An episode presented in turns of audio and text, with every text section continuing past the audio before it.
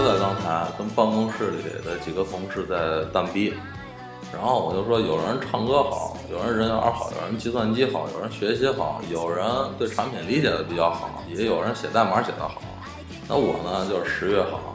然后一同事就走过来就说：“哎，我就觉得你像一古代君王。”我就问到：“朕像谁啊？”他说：“你像春秋时代的越王。”我就不解，我说：“为什么呀？”他说：“因为你够贱。”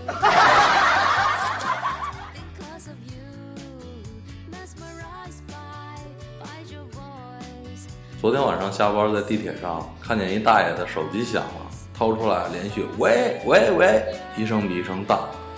然后他看了看手机，自言自语的说道：“哦，原来是短信。”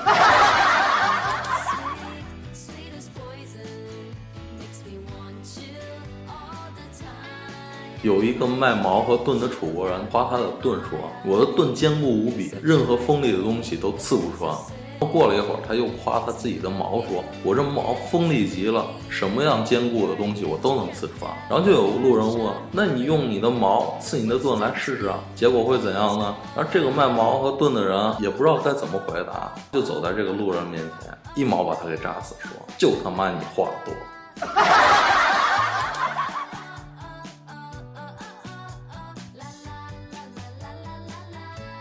一哥们儿去年被他女朋友给甩了，原因是他衣着老土，没情调又不懂浪漫。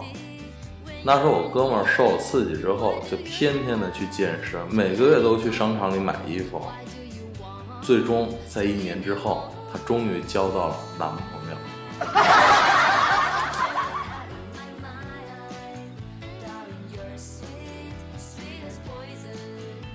今天中午跟广九同学在公司楼底下吃盖饭。我就问黄九，我说是，你要吃什么盖饭，我来点。然后黄九就说啊，那西红柿鸡蛋吧。结果我就对着服务员，哎，服务员，来两份西红柿鸡蛋盖屎啊！